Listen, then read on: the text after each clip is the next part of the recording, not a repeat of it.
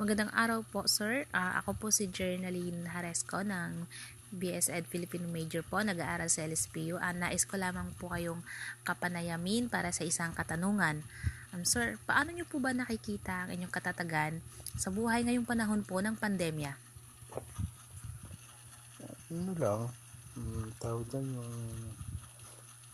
ah, magtipid ng pera, magtanim ng mga hala, gulay-gulay para kahit pa paano makamenos din sa mga ano sa mga pagkastusin kasi kung hindi mo gagawin yun puro ka lang bili ng bili wala ka naman trabaho eh talaga magugutom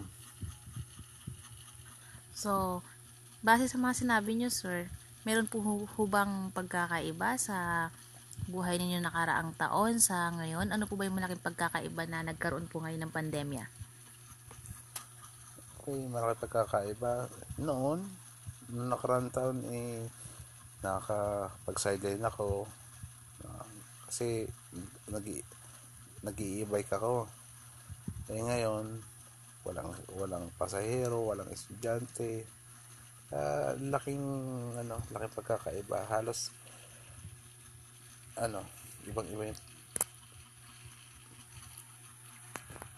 iba-iba yung nakaraan sa ngayon. Parang ano, tawag doon, parang kumbaga sa tao eh, naputulan ka ng isang paa.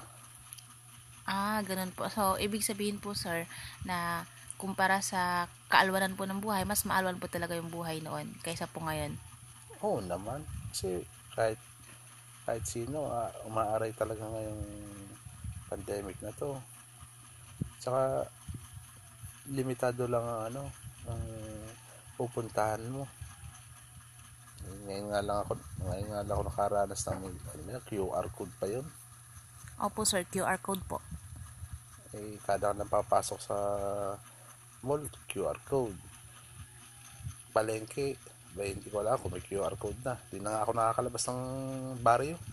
Opo, sir, kailangan po talaga yun para sa, ano, contact tracing. So, yun po, sir, marami pong salamat at sana po dalangin po nating lahat na matapos na po itong kinakaharap ating pandemya, hindi lamang po sa ating bansa, kundi maging sa Pilipinas mo.